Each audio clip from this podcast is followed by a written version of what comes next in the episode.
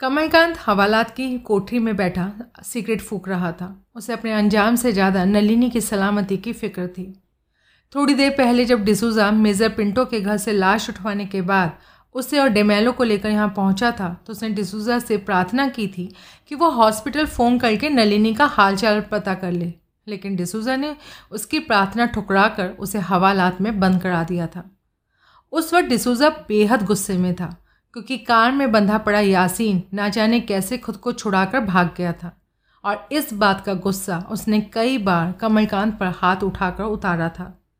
कमलकांत जानता था कि उस पर हाथ उठाने की असली वजह ये ना होकर कि उसके द्वारा की गई गोमिश की पिटाई थी, लेकिन अपनी परेशानियों में वो इतना ज़्यादा घिरा हुआ था कि उसने उफ तक भी नहीं की थी।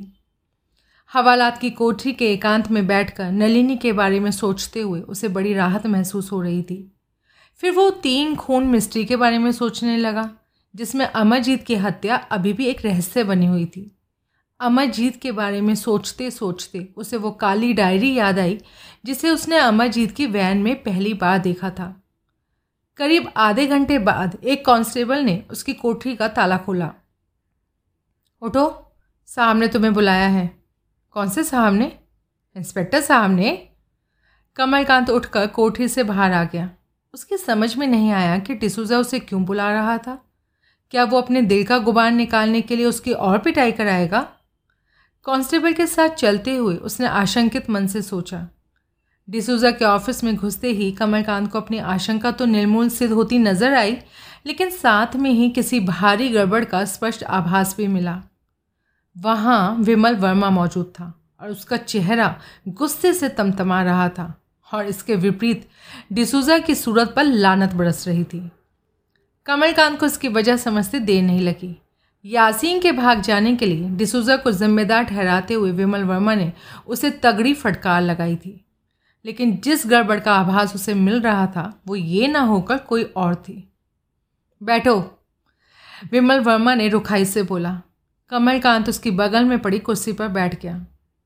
मैंने इंस्पेक्टर को बता दिया है। कि अमरजीत की हत्या के अलावा तुम और किसी हत्या के लिए जिम्मेदार नहीं हो। लेकिन लेकिन अमरजीत की हत्या मैंने नहीं की। कमलकांत ने प्रतिवाद किया। तुम्हारे खिलाफ गोमेश और मारिया भी रिपोर्ट लिखाने आने वाले थे। डिसूजा बोला, तुमने ज़बरदस्ती उनके घर में घुसकर उन दोनों को लूटने की कोशिश की थी और जान से मारने की धमकी भी दी थी। और फिर उनके, उनसे डर कर बगैर उन्हें लूटे में वहाँ से भाग आया। कमलकांत कड़वे स्वर में बोला, ऐसी रिपोर्ट्स की मैं परवाह नहीं करता. फिर विमल वर्मा की ओर देखा, नलिनी कैसी है? होश में है, लेकिन डॉक्टर का कहना है कि उसकी हालत चिंताजनक है। उसे खून दिया जा रहा है। फिर ऑपरेशन द्वारा कंधे से गोली निकाली जाएगी। सहसा वो मुस्कुराया by the way you are lucky bastard that girl loves you she is waiting for you Kamalkant ने विवशतापूर्वक डिसूजा की ओर देखा। मैं तुम्हें यहाँ से जाने नहीं दूँगा। डिसूजा उसका आशय समझकर बोला, कमलकांत मन महसूस कर रह गया। तुम्हें कुछ जानकारी हासिल हुई ना लेने से? उसने विमल वर्मा से पूछा। नहीं, अलबत्ता नाम पतों की एक बहुत पुरानी लिस्ट उसने ज़रूर दी है, लेकिन उसमें मेजर पिंटो का भी नाम है। बकौल नलिनी, वो तमाम लोग शमशेर राना के लिए काम किया करते थे। कमलकांत को भी इस लिस्ट की जानकारी थी। उसने बता दिया कि उस लिस्ट से उसे कुछ भी हासिल नहीं होने वाला था। विमल वर्मा का चेहरा एक बार फिर मातमी नज़र आने लगा। मेजर पिंटो के निवास स्थान पर भी शमशेर राणा, भास्कर वगैरह के सूटकेसों की तलाशी में कुछ नहीं मिला। ऐसा कोई सूत्र नहीं मिल सका जिससे पता चले कि शमशेर राणा किस किससे संपर्क में आने वाला था। सुनो अमरजीत की लाश की तलाशी में उसकी जेबों से कोई काली डायरी बरामद हुई थी तुमको? कमलकांत ने उससे पूछा। नहीं। अच्छा उसकी वैन से मिली? वहाँ भी नहीं। विमल वर्मा ने कहकर डिसूजा की ओर देखा। तुम्हें मिली थी वहाँ पर? नहीं। डिसूजा ने जवाब दिया। अजीब बात है। कमलकांत विचारपूर्वक बोला। फिर वो डायरी गई कहाँ? तुम साफ़ साफ़ क्यों नहीं बताते? हम्म? विमल वर्मा झुंझुलाता सा बोला, ये डायरी का क्या चक्कर है? जब मैंने पहली बार अमरजीत की वैन की तलाशी ली थी अमरजीत के सूट केस में प्लास्टिक की काली जिल्द वाली एक डायरी मैंने भी देखी थी। उसे पढ़ने का वक्त तो मुझे नहीं मिला, लेकिन मैंने सरसरे तौर पर उसे देखा था। उसमें एड्रेसेस वगैरह लिखे हुए थे। फिर जब मैंने दूसरी दफ़ा यानी अमरजीत के मरने के बाद वैन की तलाशी ली तो वो डायरी मुझे उसके सूटकेस में नज़र नहीं आई। तो इसका सीधा सा मतलब है कि अमरजीत डायरी वहाँ से निकाल चुका था। अगर अमरजीत ने वो डायरी किसी को नहीं दी तो उसकी लाश से बरामद होनी चाहिए थी। और जहाँ तक देने का सवाल है, उस वक्त तक सिर्फ़ भास्कर ही एक ऐसा आदमी था जिसे वो डायरी दे सकता था। और उस सूरत में वो भास्कर या फिर शमशेर राना के पास से या उनके सामान से मिलनी चाहिए थी। लेकिन तुम कह रहे हो डायरी कहीं से नहीं मिली? अगर ऐसी कोई डायरी का अस्तित्व था तो ज़ाहिर है कि अमरजीत की हत्या करने के बाद तुम उसे ले गए हो। डिसूजा बोला हम्म, ठीक कहता है डिसूजा। तुमने ही वो डायरी तो नहीं निकाल ली? विमल वर्मा बोला अरे अगर मैं ले गया होता तो मैंने डायरी का ज़िक्र क्यों करना था? जबकि तुम्हें तो इसके दोनों को इसके बारे में कोई जानकारी भी नहीं थी। अगर तुम नहीं ले गए तो कोई और ऐसा व्यक्ति ले गया होगा जिसकी जानकारी मुझे नहीं है। लेकिन ऐसा होना मुमकिन नहीं था, क्योंकि मेरा एक आदमी बराबर वैन की निगरानी करता रहा था। उसने सिर्फ़ तुम्हें दो बार वैन में जाते हुए देखा। तुम्हारे अलावा तो कोई और वैन के पास फटका भी नहीं था। विमल वर्मा जोदा स्वर में कह रहा था इसलिए डायरी या तो तुम ले गए थे, या फिर डायरी नाम की कोई चीज़ थी ही नहीं। तुमने खामा खां मामले को उलझाने के लिए डायरी की कहानी गढ़ ली है। तुम इस तरह खुद को अमरजीत की हत्या के आरोप से बचाने के किसी फेर में हो तो बचा नहीं सकोगे। मैं कसम खाता हूँ। यकीन करो मैंने अमरजीत की हत्या नहीं की। तो फिर जॉनी मछुआरे के साथी ने की होगी जिसने अमरजीत को धराशायी किया था? नहीं उसने अमरजीत को सिर्फ़ एक घूसा ही मारा था। हम्म, तो इस केस में तुम्हारे अलावा हत्यारा कोई और हो ही नहीं सकता। विमल वर्मा ने गौर से उसे देखते हुए बोला, मेरी सलाह मानो, डायरी वायरी का लफड़ा डालने से तुम्हें कुछ हासिल नहीं होने वाला। सीधी तरह अपना जुर्म का इकबार कर लो। अमरजीत एक कुख्यात अपराधी था। वो तुम्हारा पीछा कर रहा था। तुम उससे जान बचाने के लिए भाग रहे थे। अपनी जान बचाने की खातिर तुमने उसे मार डाला। कोई अच्छा सा वकील कर लेना, वो डिफेंस की थ्योरी पेश करके तुम्हें आसानी से बचा लेगा। तुम मुझे ऐसे जुल्म का इकबाल करने की सलाह दे रहे हो जो मैंने किया ही नहीं। मैं हरगिज़ ऐसा नहीं करूँगा। मैं जानता हूँ, डायरी थी, और उसके एकाएक रहस्य में ढंग से गायब हो जाने की वजह ज़ाहिर है। उसके साथ अमरजीत की हत्या का गहरा रिश्ता था। क्या रिश्ता था? यही तो मैं समझ नहीं पा रहा हूँ। तुम समझ भी नहीं पाओगे, क्योंकि डायरी की कहानी बिल्कुल मंगड़त और बेबुनियाद है।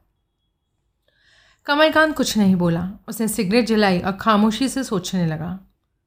बास्को की हत्या से शुरू हुई और अमरजीत की हत्या तक के इस सिलसिले के बारे में घटनाओं और संबंधित व्यक्तियों के बीच संतुलन करते हुए उसने नए सिरे से सोचा। जो नतीजा सामने आया, उससे पहले तो वो खुद भी चौंका। फिर उसे यकीन होने लगा कि वो सही नतीजे पर पहुँचा था। वो उस वक्त भी सोच रहा था जब कोई पंद्रह मिनट बाद बाहर हलचल सी हुई। फिर गोमेश और मारिया भीतर दाखिल हुए। मैं जानती थी, तुम एक दिन इस हत्यारे को ज़रूर पकड़ लोगे भैया। मारिया अपने भाई के बगल में खड़ी होकर जलती निगाहों से कमलकांत को घूरती हुई बोली, लेकिन लेकिन ये यहाँ क्यों बैठा है? इसे तो हवालात में होना चाहिए।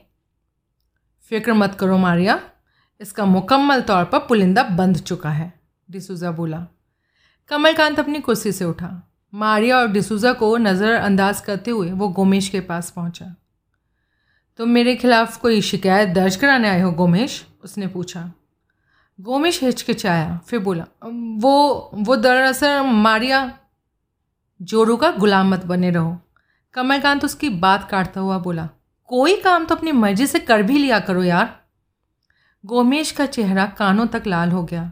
उसकी हालत ऐसी थी कि मानो उसे भरे बाज़ार में नंगा कर दिया गया था। मारिया की आँखों से चिंगारियाँ सी निकलने लगी।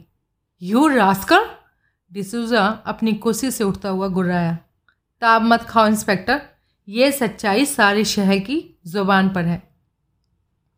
कमलकांत सामान्य ढंग से बोला, फिर गोमेश से पूछा, जब तुम्हें शमशेर राणा ने तनख्वाह पर अंगेज किया था, उस वक्त तुम्हारी उम्र क्या रही होगी, वकील साहब? गोमेश ने असमंजसता पूर्वक उसकी ओर देखा। यही कोई चौबीस साल? तो तब तक तुम्हें लॉ ग्रेजुएट हुए कितना सा हो चुका था? करीब दो साल। हम्म यानी तुम उस वक्त एकदम नए वकील थे। गोमेश शुरू से ही एक काबिल वकील रहा है। डिसूजा ने अपने जीजा की वकालत करते हुए गुर्रा का पूछा, लेकिन तुम्हें इन सब बातों से क्या मतलब है? वकालत की काबिलियत गोमेश में आज भी नहीं है, और उस वक्त की तो खैर बात ही छोड़ो। ये सिर्फ़ अपनी किस्मत के नाम पर खा रहा है। कमलकांत बोला, और शमशेर राना इतना बेवकूफ़ इतना बेवकूफ़ भी नहीं था कि वो कॉलेज से नए नए निकले किसी ना तजुर्बेकार छोकरे को अपना वकील नियुक्त कर लेता। अगर उसे वकील की ज़रूरत थी तो निश्चित रूप से उसने कोई चोटी का वकील अंगेज करना था। तुम कहना क्या चाहते हो? विमल वर्मा ने पूछा। पिछली रात गोमेश ने मुझे बताया था कि अमरजीत को ये पहले से जानता था। इसलिए अब जब वो यहाँ आया तो ये उसे पहचान गया था। दूसरे, ये उस लिस्ट की फ़िक्र में मरा जा रहा था जो अब तुम्हारे पास है। इन दोनों बातों को इस तथ्य के संदर्भ में सोचो कि शमशेर राणा ने एक नए और ना तजुर्बेकार छोकरे वकील को अंगेज किया था। सारी स्थिति तुम्हें साफ़ नज़र आएगी। लेकिन वो लिस्ट तो बिल्कुल बेकार है, विमल वर्मा बोला। बेशक, और यही असली मुद्दा है। गोमेश क्योंकि शमशेर राणा के ऑर्गेनाइजेशन में ज़रा सी भी अहमियत नहीं रखता था, इसलिए ये नहीं जानता था कि लिस्ट बिल्कुल बेकार है। इसने वो लिस्ट बतौर अपने मेहनताना बास्को से ली थी, क्योंकि उसके पास देने के लिए और कुछ था ही नहीं। अब सवाल ये पैदा होता है कि गोमेश ने शमशेर राणा की नौकरी कैसे हासिल की खास तौर पर उस सूरत में, जबकि किसी नए कॉलेजिएट पर शमशेर राणा ने एतबार तक भी नहीं करना था। उसे कोई ज़िम्मेदारी सौंपना तो दूर रहा, फिर गोमेश को उसने अंगेज कैसे कर लिया? अमरजीत की हत्या की बुनियादी वजह यही है। मेरी समझ में खाक भी नहीं आ रहा है, विमल वर्मा झुंझलाता सा बोला। कमलकांत ने उसकी बात पर ध्यान न देकर गोमेश की ओर देखा। गोमेश के राख की तरह सफ़ेद पड़ गए चेहरे पर संपूर्ण पराजय के स्पष्ट भाव थे। वो गहरी कश्मकश में फंसा नज़र आता था। और उस बुनियादी वजह का असली नाम है इंस्पेक्टर डिसूजा। कमलकांत डिसूजा की ओर पलटता हुआ बोला, तुम्हारा मतलब मेरे भाई की वजह से उस अमरजीत नामक आदमी की हत्या गोमेश ने की थी? नहीं कमलकांत सा हिलाता हुआ बोला, तुम्हारा भाई वो वजह है कि शमशेर राणा ने गोमेश को नौकरी दी थी। और फिर तनिक रुक कर बोला और तुम्हारा भाई ही वो आदमी है जिसने अमरजीत की हत्या की थी। एकाएक कमरे में सन्नाटा छा गया। फिर डिसूजा का घुरहाट भरा स्वर उभरा। तुम्हारी ये मज़ा तुम मुझ पर हत्या का इल्ज़ाम लगा रहे हो। मैं यहाँ पुलिस इंस्पेक्टर हूँ। उन दिनों भी यहाँ सब सब इंस्पेक्टर ही थे, जब शमशेर राणा यहाँ से बम्बई शराब स्मगलर किया करता था। कमलकांत उसकी बात काटता हुआ बोला शराब के स्मगलिंग के धंधे में शमशेर राणा की दी हुई हर महीने बंदी रकम कबूल किए बगैर तुम सब इंस्पेक्टर बने नहीं रह सकते थे। रिश्वत लेने के माध्यम से कायम हुई अपनी तगड़ी रिश्तेदारी की बदौलत।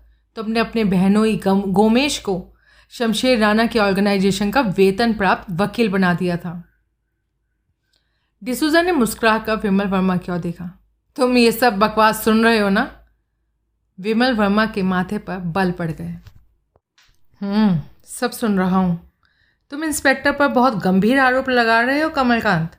मेरी निगाहों में तुम हद दर्जे की बेवकूफ़ी का सबूत दे रहे हो। और हो सकता है, कमलकांत, डिसूजा की ओर पलटता हुआ वो बोला, जब गोमेश ने कहा कि उसने अमरजीत को पहचान लिया था तो मैं जान गया कि तुमने भी उसे ज़रूर पहचान लिया होगा। क्योंकि पुराने वक्तों में गोमेश के मुकाबले तुमने उसे ज़्यादा देखा ही नहीं होगा। अक्सर उससे मिलते भी रहे होंगे। तुम एक बेहद महत्वाकांक्षी आदमी रहे हो। डिसूजा, तुम रिटायर होने से पहले पदोन्नति पाने के लिए मरे जा रहे हो। तुम इस बात के बेहद ख्वाहिशमंद हो कि अखबारों में तुम्हारा नाम और फ़ोटो छपे, तुम्हारे उच्चाधिकारी तुम्हारी तारीफ़ करते ना गाएँ और जनता में हर तरफ़ तुम्हारी ही जय जयकार हो। तुम रिटायर होने से पहले खुद को हीरो साबित करने के तलबगार हो। यही वजह है कि तुमने अमरजीत को सीधा शरीफ टूरिस्ट घोषित करते हुए उसे बचाने की कोशिश की थी। अच्छी तरह जानते हुए भी कि बास्को और पीटर की हत्याएँ उसी ने की हो सकती थी और इसकी इकलौती वजह थी वो बड़ा पूरा डर जो तुम्हारे चोर दिल में समाया था।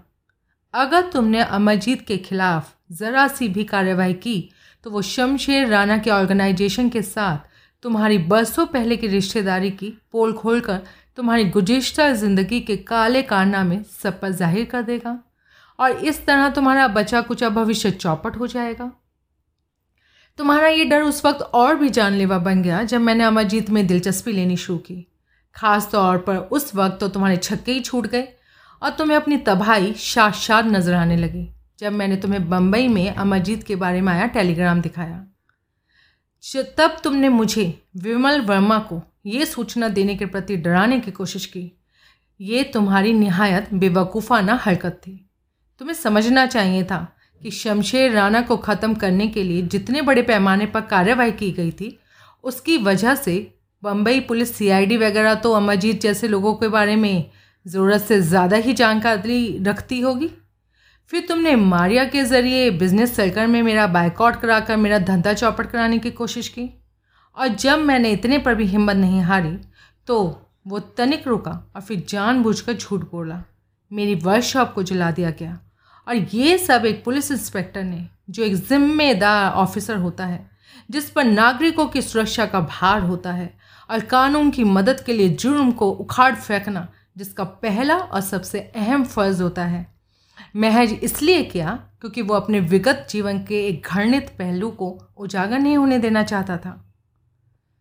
कमलकांत, विमल वर्मा लगभग डांटता हुआ बोला, तुम पता नहीं क्या अनाप शनाप बके जा रहे हो? सर, मैं खुद पुलिस डिपार्टमेंट में रह चुका हूँ। कमलकांत ने हस्तक्षेप किया और ध्यान न देते हुए अपनी बात को जारी रखा। भेड़ की खाल पहने भेड़िए पुलिस अफसरों को मैंने न सिर्फ़ देखा है, बल्कि उन्हें भुगता भी है।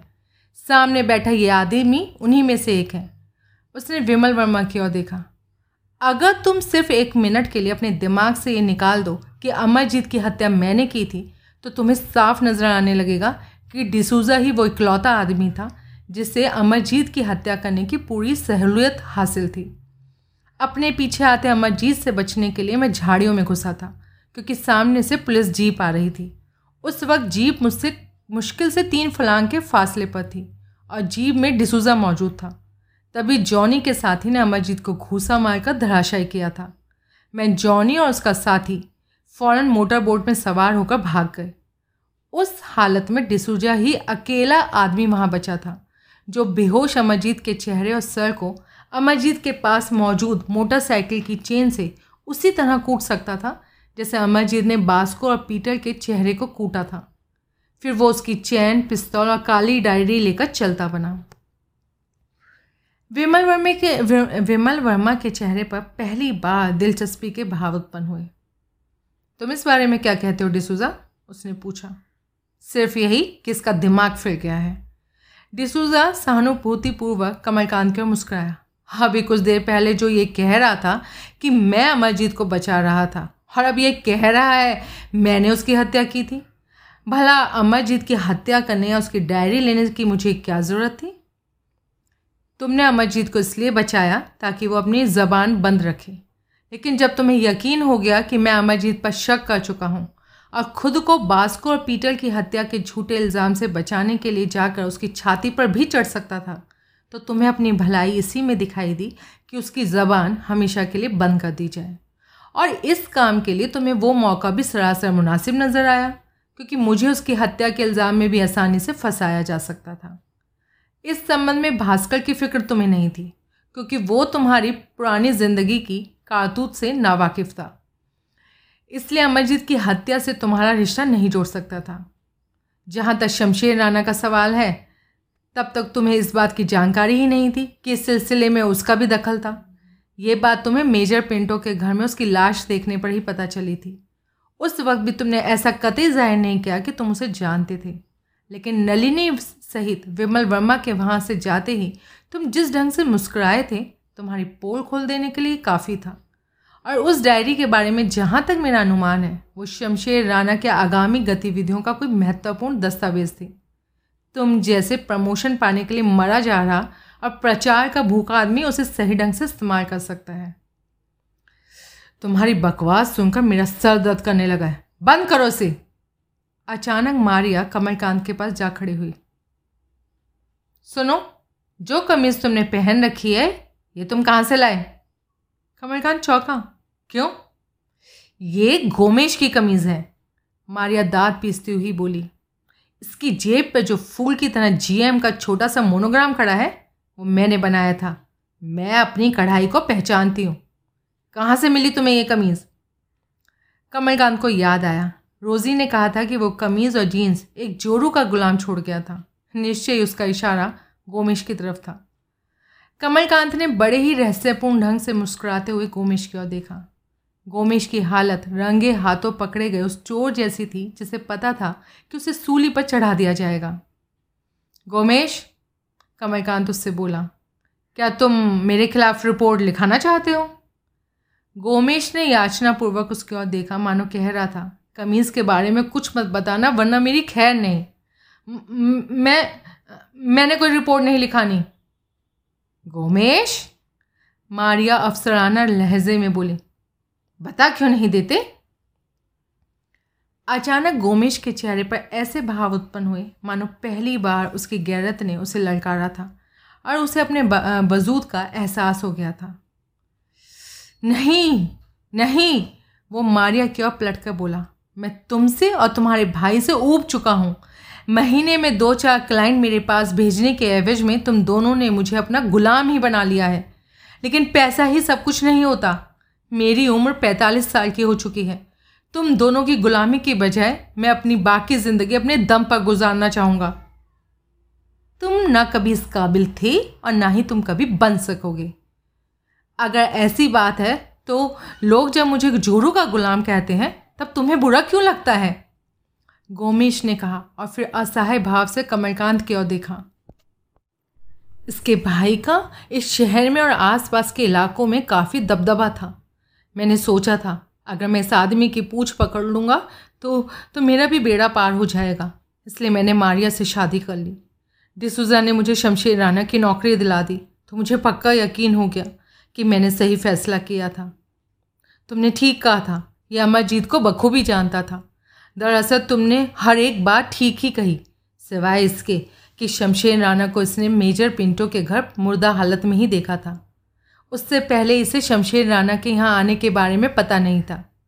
इसे ये बात तब भी पता थी जब ये शिवोली होटल में तुम्हें गिरफ़्तार करने गया था, क्योंकि मैं इसे तुम्हारे उन सवालों के बारे में बता चुका था, जो तुमने मेरे घर में घुसकर मारिया के सामने मुझसे पूछे थे। इसके दिमाग में दो बातें थीं।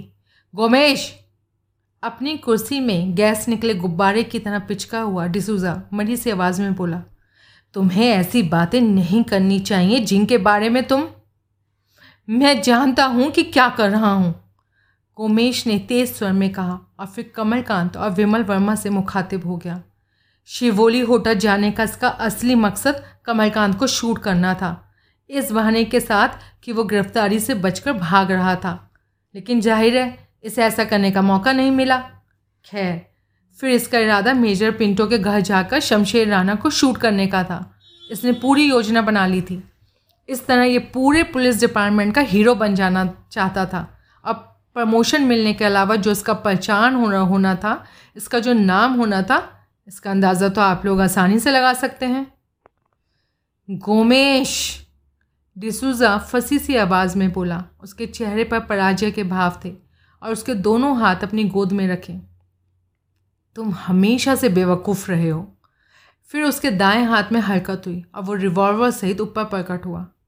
बचो विमल वर्मा गोमेश को धकेलता हुआ चिल्लाया, लेकिन डिसूजा की रिवॉल्वर का रुख गोमेश की तरफ़ नहीं था। उसने रिवॉल्वर अपने सर की ओर ऊपर उठाई। बाजी हार चुकने के बाद खुद खुशी ही खुद खुशी ही उसके लिए इकलौता रास्ता था। कमलकांत ने सोचा और फ़ौरन उस पर छलांग लगा दी। उसका बायां हाथ डिसूजा के रिवॉल्वर वाले हाथ पर पड़ा और वहीं कस गया। वो उसे कुर्सी समेत लिए फर्श पर जा गिरा। तभी पिस्तौल से फायर हुआ। कमलकांत ने अपने कान के पास से गुजरती हुई गोली की सनसनाहट महसूस की और गोली छत में जा घुसी। फिर उसने डिसूजा से रिवॉल्वर छीन कर विमल वर्मा की ओर फेंक दी। उसने डिसूजा की मोटी कलाई घुमाई और उनकी बाह मरोड़ते हुए कलाई पीठ से सटा दी। घुटने के बल ऊपर उठो।